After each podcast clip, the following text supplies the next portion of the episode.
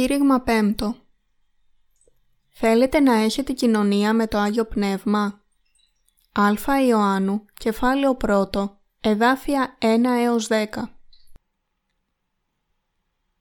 Εκείνο που ήταν από την αρχή, εκείνο που ακούσαμε, εκείνο που είδαμε με τα μάτια μας, εκείνο που τη θέα του κοιτάξαμε και τα χέρια μας ψηλάφισαν, για τον λόγο της ζωής, και η ζωή φανερώθηκε, και είδαμε και δίνουμε μαρτυρία και εξαγγέλουμε σε εσάς την αιώνια ζωή που ήταν προς τον Πατέρα και φανερώθηκε σε μας. Εκείνο που είδαμε και ακούσαμε εξαγγέλουμε και σε εσάς για να έχετε και εσείς κοινωνία μαζί μας. Και η δική μας μάλιστα κοινωνία είναι μαζί με τον Πατέρα και μαζί με τον Υιό Του, τον Ιησού Χριστό. Και αυτά τα γράφουμε σε εσάς ώστε η χαρά σας να είναι πλήρης. Και αυτή είναι η υπόσχεση την οποία ακούσαμε από Αυτόν και την αναγγέλουμε σε εσάς, ότι ο Θεός είναι φως και σε Αυτόν δεν υπάρχει κανένα σκοτάδι. Αν πούμε ότι έχουμε κοινωνία μαζί Του και περπατάμε στο σκοτάδι, λέμε ψέματα και δεν πράττουμε την αλήθεια.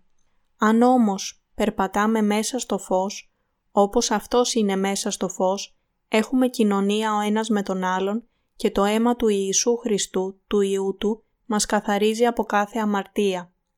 Αν πούμε ότι δεν έχουμε αμαρτία, εξαπατούμε τον εαυτό μας και η αλήθεια δεν υπάρχει μέσα μας.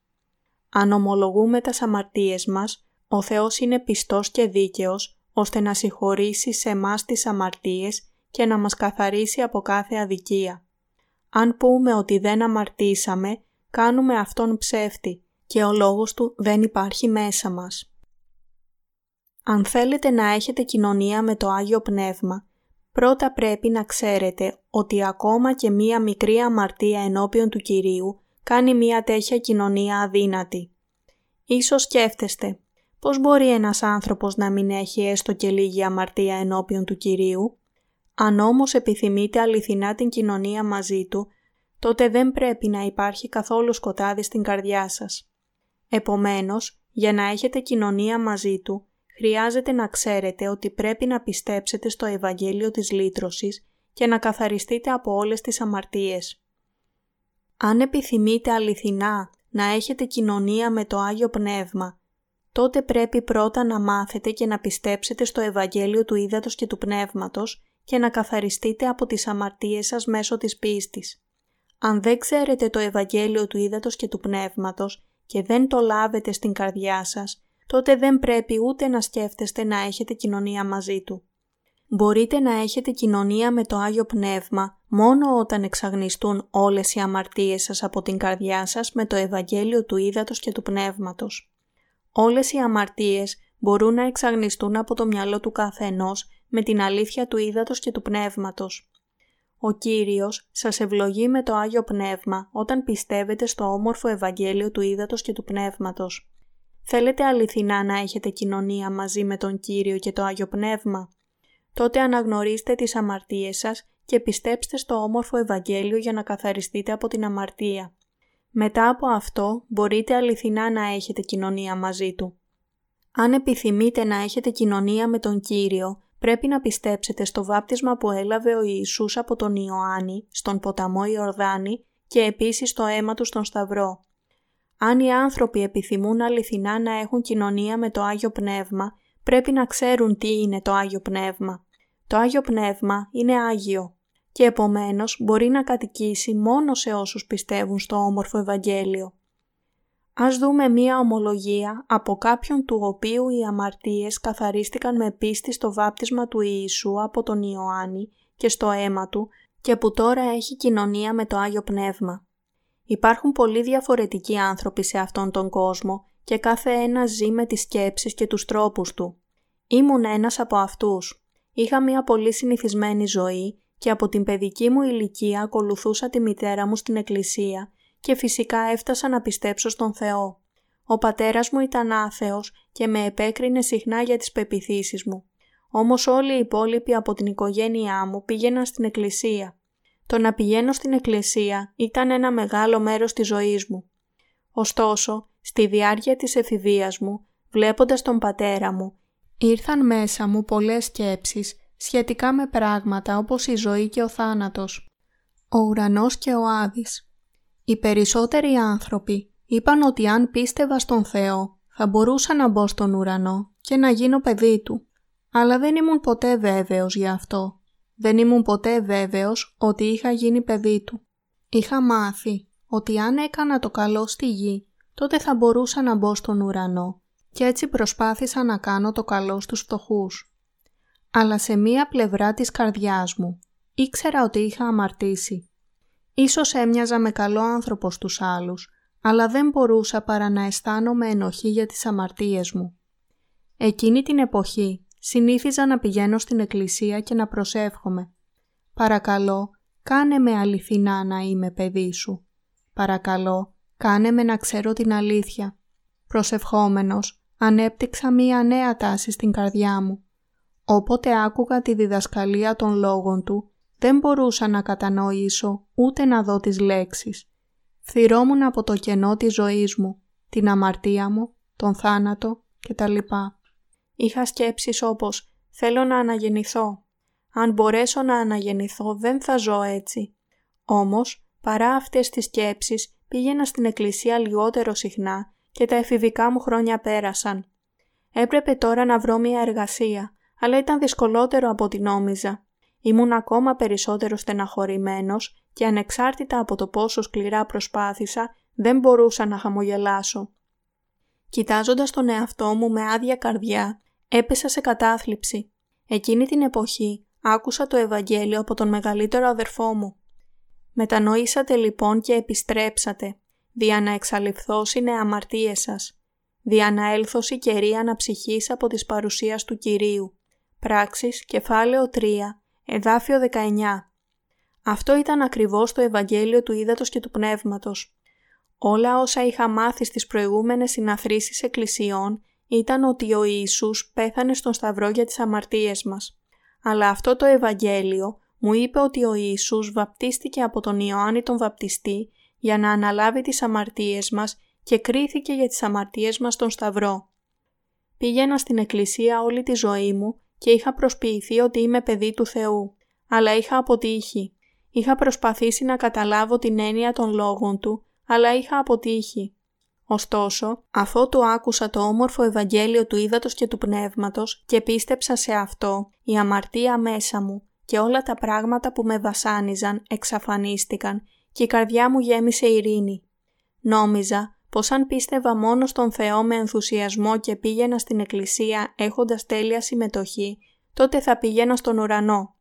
Αλλά ο Θεός μου έστειλε το Ευαγγέλιο του Ήδατος και του Πνεύματος και οι αμαρτίες μου συγχωρέθηκαν. Μου έδωσε το δώρο του Αγίου Πνεύματος.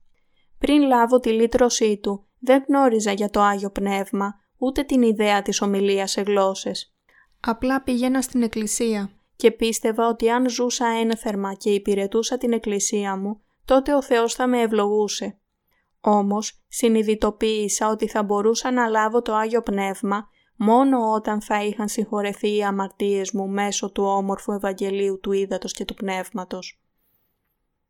Προηγούμενα στη ζωή μου ήμουν ακόμα στην αμαρτία, παρόλο που πίστευα στον Θεό και ζούσα ένα χλιαρό είδος ζωής χωρίς να ξέρω τη σημασία του Αγίου Πνεύματος, αλλά μέσω του δούλου του που κήρυξε το όμορφο Ευαγγέλιο σύμφωνα με τη βίβλο, πίστεψα και έμαθα ότι το Άγιο Πνεύμα κατοίκησε και σε εμένα.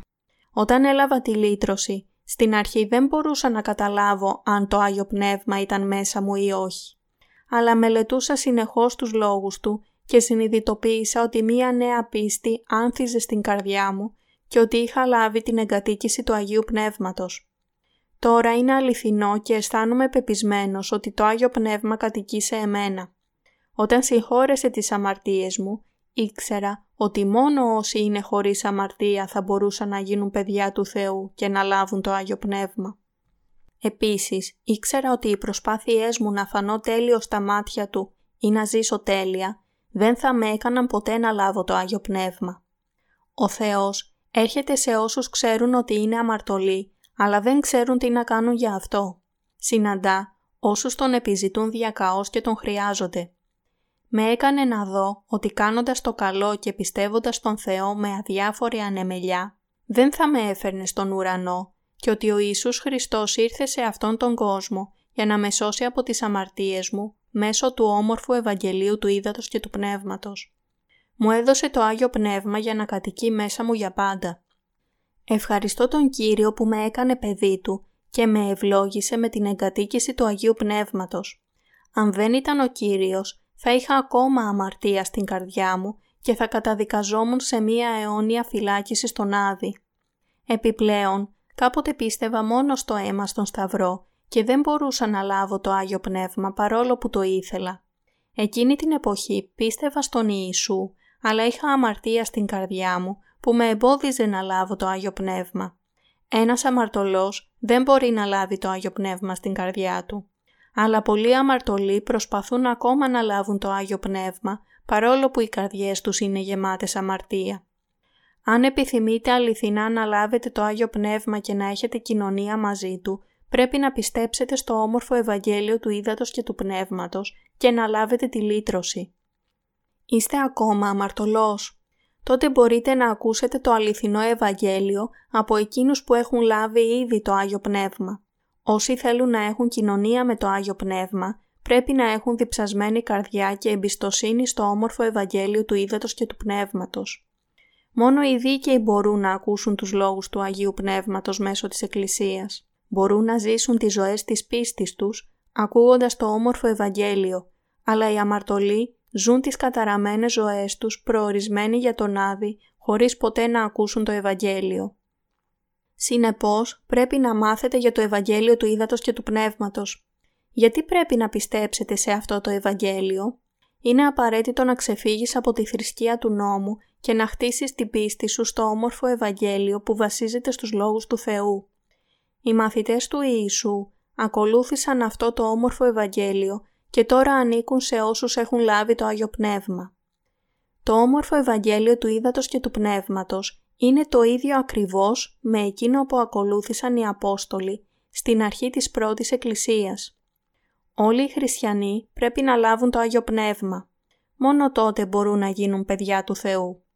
Όσοι δεν πιστεύουν ακόμα στο όμορφο Ευαγγέλιο του Ήδατος και του Πνεύματος έχουν αμαρτία στις καρδιές τους. Δεν μπορούν να έχουν κοινωνία με το Άγιο Πνεύμα. Για να έχουν κοινωνία μαζί Του πρέπει αρχικά να πιστέψουν στο Ευαγγέλιο του Ήδατος και του Πνεύματος που τους έδωσε ο Θεός και να λάβουν το Άγιο Πνεύμα. Η βίβλος αναφέρει επανειλημμένα το Άγιο Πνεύμα. Η εγκατοίκηση του Αγίου Πνεύματος άρχισε μετά την Ανάσταση του Ιησού. Τώρα είναι η ημέρα της σωτηρίας και τώρα είναι ο χρόνος της απεριόριστης χάρης Του.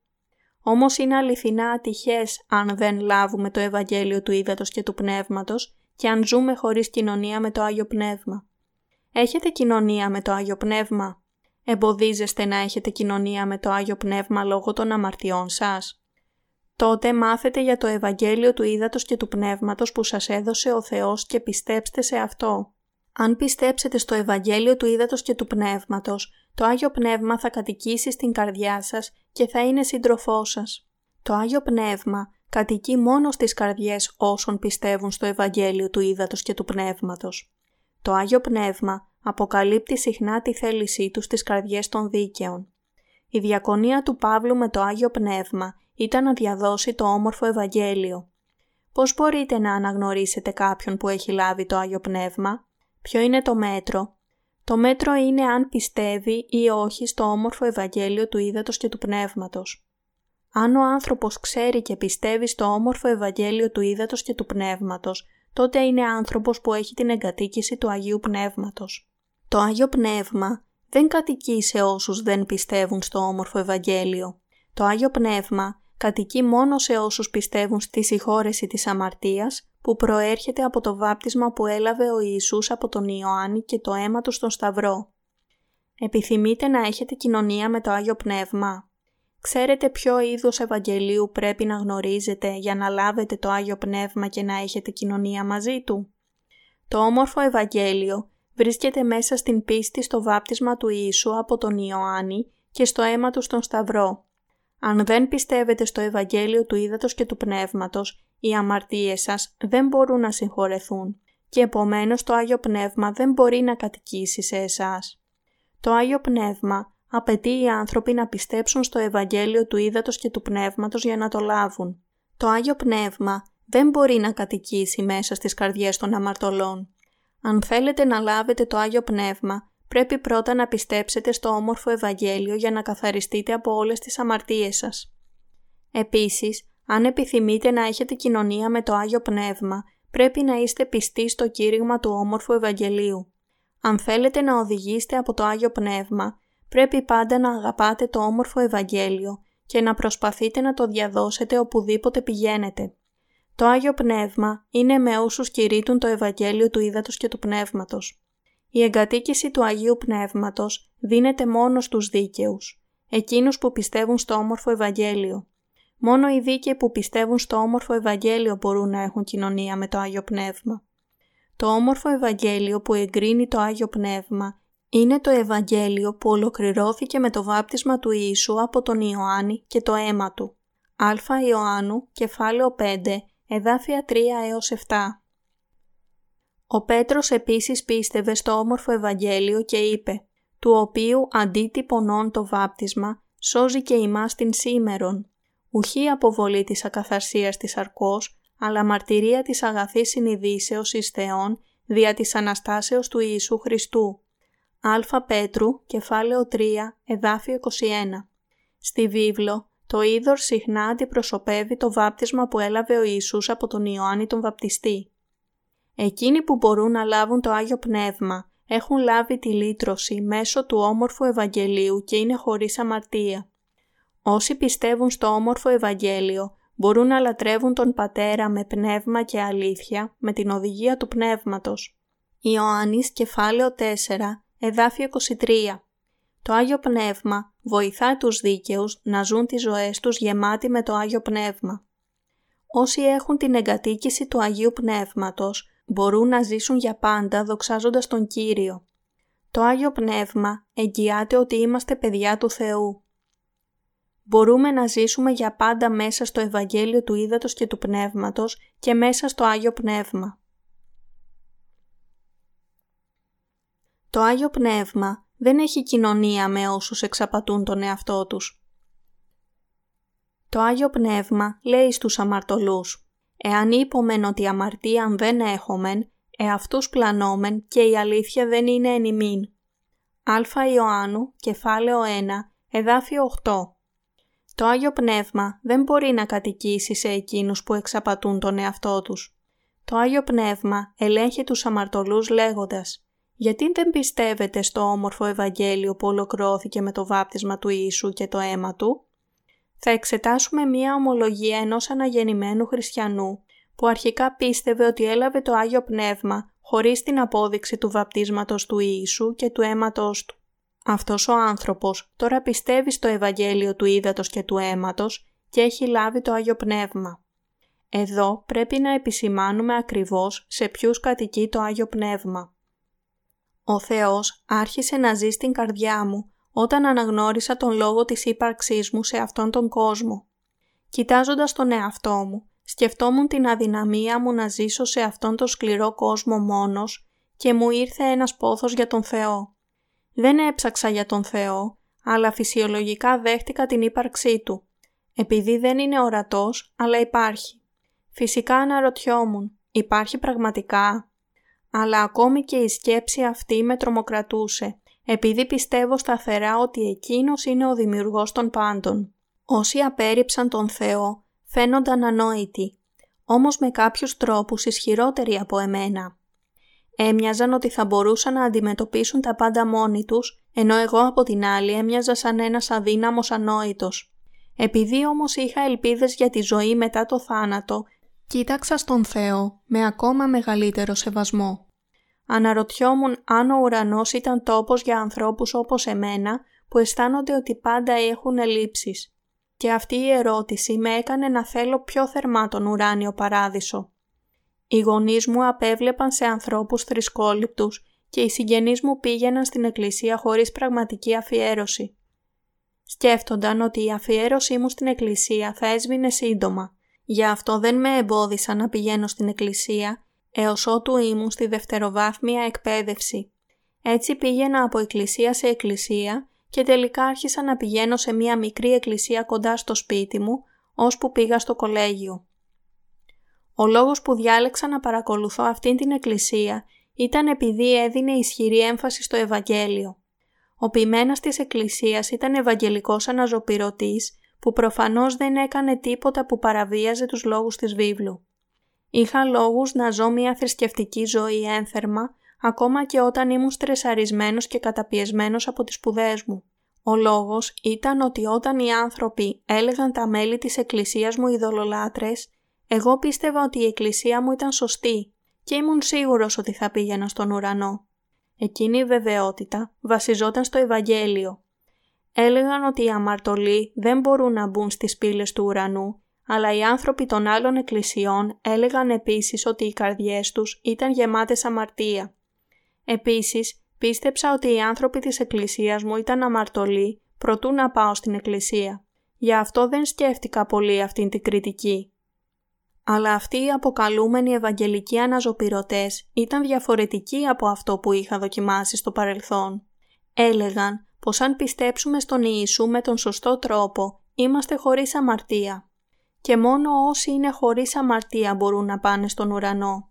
Επίσης, έλεγαν ότι ο Ιησούς μας έφερε δικαιοσύνη στον Σταυρό και επομένως δεν είμαστε αμαρτωλοί αλλά δίκαιοι άνθρωποι. Αρχικά δεν το πίστεψα αυτό. Όταν όμως το σκέφτηκα, είχε νόημα. Ήμουν νέος και σκεφτόμουν ότι αν ήθελα να πάω στον ουρανό, ο Θεός θα με άφηνε να μπω μόνο αν ήμουν χωρίς αμαρτία, επειδή ο Θεός περιφρονεί την αμαρτία. Αυτή η εκκλησία είχε διαφορετικές πεπιθήσεις από εκείνες που είχα εγώ και το τελετουργικό των συνάξεων λατρείας ήταν λίγο διαφορετικό επίσης. Επειδή όμως ο ουρανός είναι τόπος όπου μόνο λίγοι εκλεκτοί μπορούν να μπουν, οι άνθρωποι σε αυτή την εκκλησία έμοιαζαν να είχαν υιοθετήσει τις σωστές πεπιθήσεις. Επειδή η εκκλησία τόνιζε το σώμα και το αίμα του Ιησού, κάθε Κυριακή παίρναμε ένα κομμάτι ψωμί και μία γουλιά κρασί. Επειδή αυτή η τελετή βασιζόταν στους λόγους της βίβλου, τη δέχτηκα. Αργότερα όμως ανακάλυψα ότι οι άνθρωποι συμμετείχαν απλά στο τελετουργικό χωρίς να καταλαβαίνουν την αληθινή έννοιά του. Πίστευα ότι το Άγιο Πνεύμα κατοικούσε στις καρδιές των πιστών και στις καρδιές των δίκαιων και ότι άκουγε όλες τις προσευχές τους. Έτσι, πίστευα ότι το Άγιο Πνεύμα κατοικούσε μέσα μου. Ήμουν τόσο βέβαιος ότι ο Θεός ήταν σύντροφός μου και δεν αμφέβαλα ποτέ για το Ευαγγέλιο στο οποίο πίστευα. Όταν περνούσα δύσκολες ώρες, μιλούσα στον Θεό σαν να ήταν ακριβώς δίπλα μου. Πίστευα ότι με άκουγε όταν του έλεγα πράγματα που δεν θα μπορούσα να πω σε κανέναν άλλον. Έτσι, τον εμπιστεύθηκα και εξαρτήθηκα από αυτόν. Δεν μπορούσα να καταλάβω εκείνους που πηγαίνουν στις συναθρήσεις αναζωπήρωσης για να μιλήσουν σε γλώσσες και γελούσα με όσους παρακολουθούσαν συναθρήσεις νηστείας και προσευχής. Εξετάζοντας τέτοιες προσπάθειες, σκεφτόμουν γιατί κάνουν τέτοιες ανόητες προσπάθειες για να λάβουν το Άγιο Πνεύμα; Το Άγιο Πνεύμα έρχεται μέσα τους μόνο όταν είναι χωρίς αμαρτία και μένει για πάντα. Αυτοί πρέπει να είναι αμαρτωλοί. Δεν θα ερχόταν μέσα τους ακόμα και με όλες τις προσπάθειές τους. Αισθανόμουν ήκτο για αυτούς. Σκεφτόμουν ότι ήταν τόσο ανόητοι. Με αυτά στο νου έφτασα να σκέφτομαι ότι η δική μου πίστη στο Ευαγγέλιο ήταν η καλύτερη και η πίστη των άλλων ήταν όλες ένα ψέμα. Η αλαζονία στην καρδιά μου έφτασε στην κορυφή.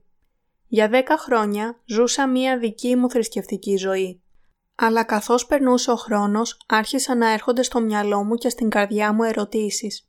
Σκεφτόμουν, εγώ είμαι χωρίς αμαρτία λόγω του Ευαγγελίου του αίματος στον Σταυρό, αλλά είναι όλοι οι άλλοι πιστοί επίσης χωρίς αμαρτία; Πιστεύουν πραγματικά σε αυτό το Ευαγγέλιο επίσης; Δεν ήξερα γιατί άρχισα αυτές τις ερωτήσεις. Οι ερωτήσεις απλά ήρθαν στο μυαλό μου και δεν μπορούσα να ρωτήσω κανέναν. Ήταν μια προσωπική πεποίθηση και δεν έπρεπε να παραβιαστεί. Και θα ήταν μια αγενής ερώτηση να ρωτήσω οποιονδήποτε άλλο. Όμως, άρχισα να κάνω αυτές τις ερωτήσεις στον εαυτό μου. Ενώ ήμουν στο κολέγιο, άρχισα να κάνω πράγματα που δεν επιτρέπονταν από τις θρησκευτικές οδηγίες και η καρδιά μου έγινε τόσο σκοτεινή που οι πεπιθήσεις μου άρχισαν να ελαττώνονται. Δεν ήμουν πια βέβαιος για τις πεπιθήσεις μου. Μπορώ να πω τον εαυτό μου δίκαιο άνθρωπο; Ο Ιησούς με καθάρισε πραγματικά από όλες τις αμαρτίες μου. Μέσα σε όλη αυτή τη σύγχυση αναγκάστηκα να σκεφτώ το Ευαγγέλιο του Σταυρού και έκανα πλήση εγκεφάλου στον εαυτό μου με αυτό.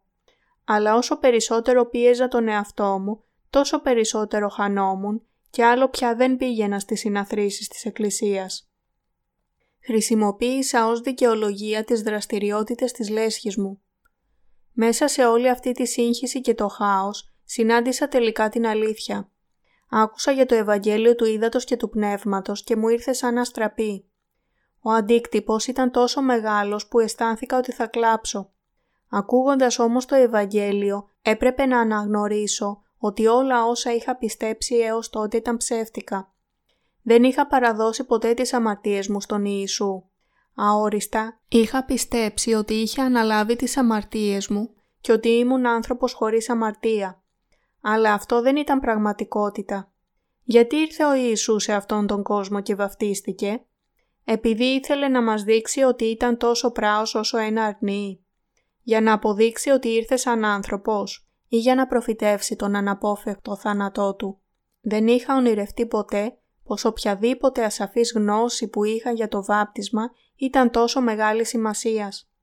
Η αλήθεια ήταν ότι ο Ιησούς βαπτίστηκε από τον Ιωάννη, τον αντιπρόσωπο όλης της ανθρωπότητας, και με εκείνο το βάπτισμα μεταβιβάστηκαν σε Αυτόν όλες οι αμαρτίες μας.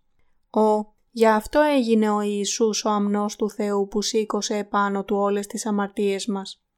Τώρα όλα απόκτησαν νόημα. Ο Ιησούς κρίθηκε για τις αμαρτίες μου στον Σταυρό. Γι' αυτό είμαι χωρίς αμαρτία στην καρδιά μου. Τη στιγμή που γνώρισα το Ευαγγέλιο του Ήδατος, το βάπτισμα του Ιησού, του αίματος, τον Σταυρό και του Αγίου Πνεύματος ότι ο Ιησούς είναι Θεός, οι αμαρτίες που αισθανόμουν στην καρδιά μου εξαφανίστηκαν. Τώρα είμαι αληθινά άνθρωπος δίκαιος και χωρίς αμαρτία και το Άγιο Πνεύμα κατοικεί τελικά στην καρδιά μου. Η πίστη που είχα στον Σταυρό δεν ήταν αρκετή για να με καθαρίσει από τις αμαρτίες που είχα στην καρδιά μου. Αν δεν ξέρετε σωστά πώς μεταβιβάστηκαν οι αμαρτίες σας στον Ιησού, οι αμαρτίες σας δεν μπορούν να συγχωρεθούν και το Άγιο Πνεύμα δεν μπορεί να κατοικήσει μέσα σας. Ευχαριστώ τον Κύριο. Μπόρεσα να λάβω το Άγιο Πνεύμα μέσω του όμορφου Ευαγγελίου. Συγχωρέθηκα με το Ευαγγέλιο του Ήδατος και του Πνεύματος χωρίς καμία προσπάθεια και το Άγιο Πνεύμα κατοικεί σε εμένα τώρα και για πάντα. Τώρα μπορώ υπερήφανα να ονομαστώ άνθρωπος χωρίς αμαρτία και μπορώ να είμαι υπερήφανος επειδή η Βασιλεία των Ουρανών είναι δική μου. Εκμεταλλεύομαι αυτή την ευκαιρία για να ευχαριστήσω τον Κύριο που μου έδωσε τέτοια ευλογία δωρεάν. Αλληλούια! Όσοι λαβαίνουν το Άγιο Πνεύμα μπορούν να πούν ότι είναι χωρίς αμαρτία ενώπιον του Θεού. Άσχετα πόσο καιρό έχετε πιστέψει στον Ιησού, αν δεν πιστεύετε στο όμορφο Ευαγγέλιο που μας έδωσε ο Θεός, σίγουρα έχετε αμαρτία στην καρδιά σας. Άνθρωποι όπως αυτός εδώ εξαπατούν τον εαυτό τους και τον Θεό. Αυτοί οι άνθρωποι δεν έχουν συναντήσει ποτέ τον Κύριο. Αν ένας αμαρτωλός θέλει να έχει κοινωνία με το Άγιο Πνεύμα, πρέπει πρώτα να σταματήσει να εξαπατά τον εαυτό του και να ομολογήσει ότι έχει αμαρτήσει. Μόνο τότε θα είναι κατάλληλος για να πιστέψει στο Ευαγγέλιο του Ήδατος και του Πνεύματος. Όσοι πιστεύουν σε αυτό το όμορφο Ευαγγέλιο αξίζουν να λάβουν το Άγιο Πνεύμα. Τι λέει το Άγιο Πνεύμα στους αμαρτωλούς; Τους συμβουλεύει να λάβουν συγχώρεση για τις αμαρτίες τους με πίστη στο όμορφο Ευαγγέλιο που ολοκληρώθηκε με το βάπτισμα του Ιησού και το αίμα Του. Αν λέτε ότι δεν είστε αμαρτωλός όταν έχετε αμαρτήσει, τότε δεν θα λάβετε ποτέ το Άγιο Πνεύμα. Όσοι δεν πιστεύουν στο όμορφο Ευαγγέλιο και λένε ότι δεν έχουν αμαρτήσει, εξαπατούν και τον Θεό και τον εαυτό τους. Οι αμαρτωλοί πρέπει να μάθουν το όμορφο Ευαγγέλιο του Ήδατος και του Πνεύματος και να λάβουν το Άγιο Πνεύμα. Μόνο τότε μπορούν να ελευθερωθούν από την αυστηρή κρίση του Θεού. Οι δίκαιοι μπορούν να έχουν κοινωνία με το Άγιο Πνεύμα ομολογώντας τις αμαρτίες τους. Μιλώ σε όσους πιστεύουν στο Ευαγγέλιο του Ήδατος και του Πνεύματος και έτσι έχουν λάβει το Άγιο Πνεύμα. Ας εξετάσουμε τι έχει πει ο Θεός στους δίκαιους. Στην Α Ιωάννου κεφάλαιο 1 εδάφιο 9 λέει «Εάν ομολογόμεν τα αμαρτίας ημών, είναι πιστός και δίκαιος ώστε να συγχωρήσει εις ημάς αμαρτίας και καθαρίσει ημάς από πάσης αδικίας. Αυτός ο στίχος σημαίνει ότι μπορούμε να καθαρίσουμε τις πραγματικές αμαρτίες μας από τις λερωμένες καρδιές μας όταν θυμόμαστε και πιστεύουμε στο όμορφο Ευαγγέλιο που λέει ότι ο Ιησούς πήρε όλες τις αμαρτίες μας όταν βαφτίστηκε και τις εξηλαίωσε όταν σταυρώθηκε. Οι δίκαιοι χρειάζεται να ομολογήσουν τις πραγματικές αμαρτίες τους στον Θεό. Μόνο τότε μπορούν να έχουν κοινωνία με το Άγιο Πνεύμα. Οι δίκαιοι πρέπει να ομολογήσουν τις πραγματικές αμαρτίες τους και να συνεχίσουν να πιστεύουν στο όμορφο Ευαγγέλιο. Το όμορφο Ευαγγέλιο του βαπτίσματος και του αίματος του Ιησού καθάρισε όλες τις αμαρτίες μας πριν πολύ καιρό. Και για αυτό οι δίκαιοι πρέπει να πιστέψουν σε αυτό το Ευαγγέλιο και να απαλλαγούν από όλες τις αμαρτίες τους. Ο Κύριος έχει συγχωρέσει ήδη όλες τις αμαρτίες τους με το Ευαγγέλιο του Ήδατος και του Πνεύματος. Οι δίκαιοι πρέπει να πιστεύουν στο όμορφο Ευαγγέλιο για να είναι απαλλαγμένοι από τις αμαρτίες τους. Όταν μολύνονται με τις πραγματικές αμαρτίες τους, οι δίκαιοι μπορούν να καθαρίσουν την καρδιά τους με την πίστη στο όμορφο Ευαγγέλιο του Ήδατος και του Πνεύματος. Ο Κύριος μας καθάρισε όλες τις αμαρτίες των δίκαιων πολύ καιρό πριν με το βάπτισμά Του και το αίμα Του. Επομένως, εκείνοι που πιστεύουν είναι αληθινά απαλλαγμένοι από όλες τις αμαρτίες τους. Ωστόσο, οι δίκαιοι πρέπει να ομολογήσουν και να αναγνωρίζουν τις αμαρτίες τους ενώπιον του Θεού. Και έπειτα οι δίκαιοι πρέπει να επιστρέψουν με πίστη στο βάπτισμα και στο αίμα του Ιησού που απαρτίζουν το όμορφο Ευαγγέλιο για να απαλλαγούν από όλες τις αμαρτίες τους. Επομένως, μπορούν πάντα να ζουν μία νέα ζωή ακολουθώντας το Άγιο Πνεύμα. Όσοι μπορούν να κοιτάξουν στον Κύριο χωρίς ανησυχία για την αδυναμία τους, μπορούν να έχουν αληθινή κοινωνία με τον Θεό, χάρη στο όμορφο Ευαγγέλιο του Ήδατος και του Πνεύματος. Πώς μπορούμε να επιτύχουμε αληθινή αίσθηση κοινωνίας με το Άγιο Πνεύμα;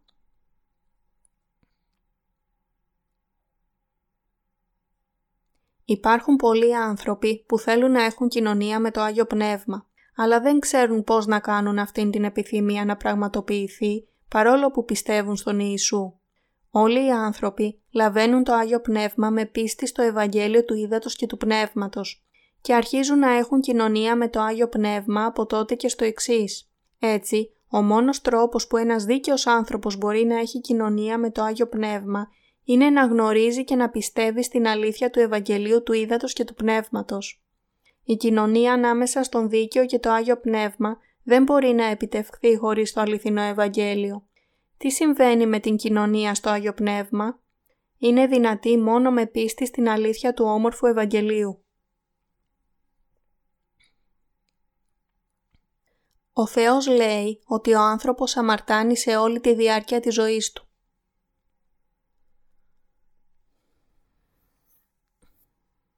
Στην Α Ιωάννου κεφάλαιο 1 εδάφιο 10 λέει «Εάν είπομεν ότι δεν ημαρτήσαμεν, ψεύστην κάμνομεν αυτόν και ο λόγος αυτού δεν υπάρχει εν ημίν.